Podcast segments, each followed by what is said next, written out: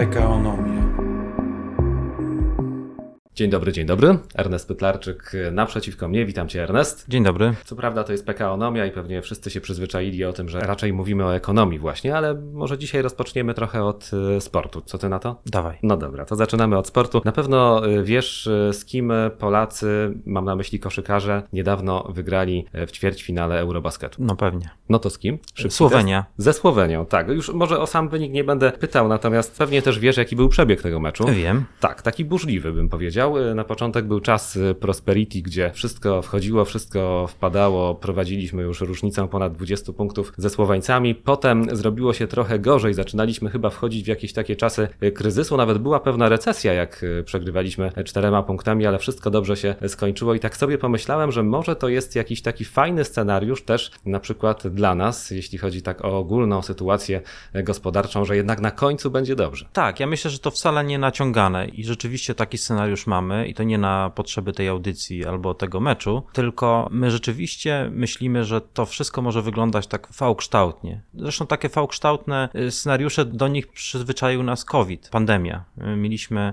y, w pandemii bardzo szybkie zejście, bardzo dużo obaw gospodarczych, a później takie ożywienie, że aż się przegrzeliśmy. Co my teraz myślimy? Myślimy, że jest generalnie nie za dobra atmosfera, jeżeli chodzi o konsumenta i te oczekiwania konsumenckie, sentyment konsumenta, on jest na, na poziomach takich już zbliżonych do, do pandemicznego, a więc tam jest naprawdę bardzo słabo. To jest oczywiście potęgowane przez całą taką, można powiedzieć, wrzawę medialną.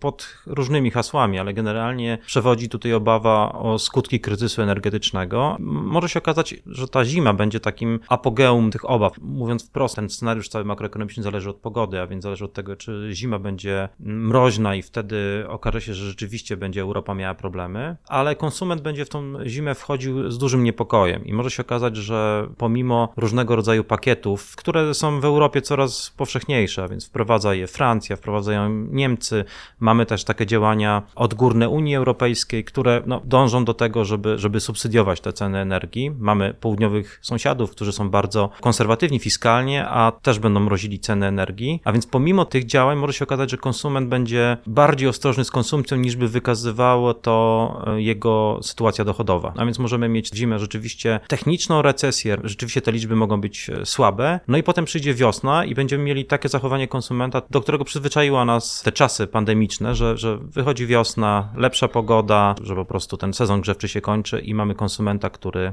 po prostu rusza na zakupy. Rusza na zakupy z nowym optymizmem, tak jak widzieliśmy w pandemii, jak się otwierały kolejne sektory i to jest ten nasz scenariusz V-kształtny i, i rzeczywiście trochę może to wyglądać tak jak wspomnianym przez ciebie mecz. ten mecz, no idealnie pasuje, bo powiedziałeś, że tam może być takie spowolnienie też y, to techniczne. nawet podobne, techniczna. nawet podobne słowa użyłem. Tak, tak, dokładnie, dokładnie tak, więc to niesamowite, ale najważniejsze jest to i tak chyba w tym meczu też było, że na końcu było to zwycięstwo, no i też ten taki entuzjazm, o którym ty z kolei powiedziałeś, wiosenny, więc bardzo na to liczymy, ale na razie oczywiście zmagamy się ciągle z dość wysoką inflacją, chociaż bardzo podobała mi się twoja grafika, którą w tym tygodniu pokazałeś y, na Twitterze, z której wynika, że to mrożenie cen energii zapowiedziane przez rządzących y, może sprawić po pierwsze, że ta inflacja w najbliższym czasie będzie nieco niższa, ale po drugie i co chyba ważniejsze, to końcówka 2023 roku, no tam z kolei y, widać, że do 5% miałaby inflacja spaść. Na dzisiaj trochę może się to wydawać nawet nieprawdopodobne. Tak, no wiele rzeczy nieprawdopodobnych widzieliśmy w ciągu ostatnich dwóch lat i również te poziomy inflacji, które teraz widzimy, one też wydawały się bardzo nieprawdopodobne. Zresztą świat przywykł do deflacji przez 10 lat i to był główny, główne zmartwienie decydentów na świecie. Teraz rzeczywiście to, co się dzieje w inflacji, można określić jednym terminem. To są echa właściwie kryzysu gazowego i jak patrzymy nawet na wzrosty inflacji bazowej, bo te wzrosty są ewidentne, to one odzwierciedlają właśnie te wzrosty cen energii, które już nastąpiły. One się przekładają na kolejne kategorie, a więc mamy restauracje, gastronomię, hotele, zakwaterowanie. To jest nic innego jak efekt e, wzrostu cen żywności, które też wynikają ze wzrostu cen nawozów sztucznych. Nawozy sztuczne to jest cała chemia, przemysł chemiczny, zresztą też mamy kategorię środki czystości, które też mocno zaskoczyły.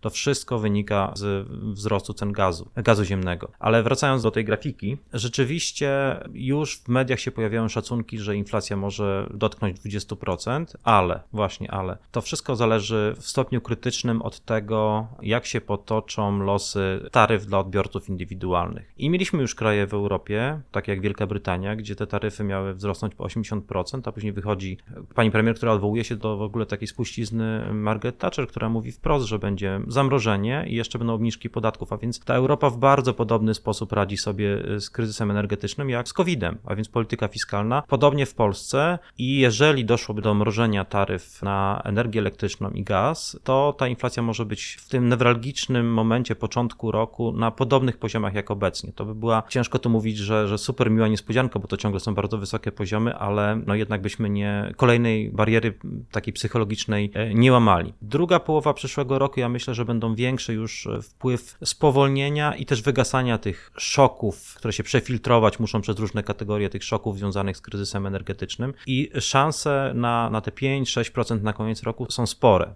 Tak? Myślę, że rzeczywiście przy takim e, scenariuszu chłodzenia gospodarki to jest na to szansa. No to myślę, że dałeś teraz duży optymizm tym osobom, które szczególnie spłacają kredyty hipoteczne, bo to też przecież oznaczałoby prawdopodobnie obniżki stóp procentowych. Tutaj e, rzeczywiście w takim scenariuszu super optymistycznym e, mógłby NBP obniżać stopy procentowe na koniec roku, dlatego że taką, wydaje mi się, miarą, która miałaby tu znaczenie, to jest miara realnej stopy procentowej. A więc w sytuacji, kiedy inflacja spada poniżej stopy NBP, mamy dodatnią realną stopę procentową i to jest taki moment, e, gdzie myślę, że ta przychylność rynku dla takiego ruchu byłaby, byłaby znacząca. No tylko też jednocześnie trzeba powiedzieć, że te działania fiskalne, które są w skali całego świata antyinflacyjne, znaczy one są antyinflacyjne w zamierzeniu takim, żeby ochronić konsumenta, żeby, no trudno mieć pretensje do rządu, że chcą, żeby ta recesja nie była taka dotkliwa, żeby nie skutkowała dużym wzrostem e, bezrobocia, no one jednak powodują, że ten okres wychładzania gospodarki, on się wydłuży i też e, okres powrotu do niższej inflacji też się wydłuży, a więc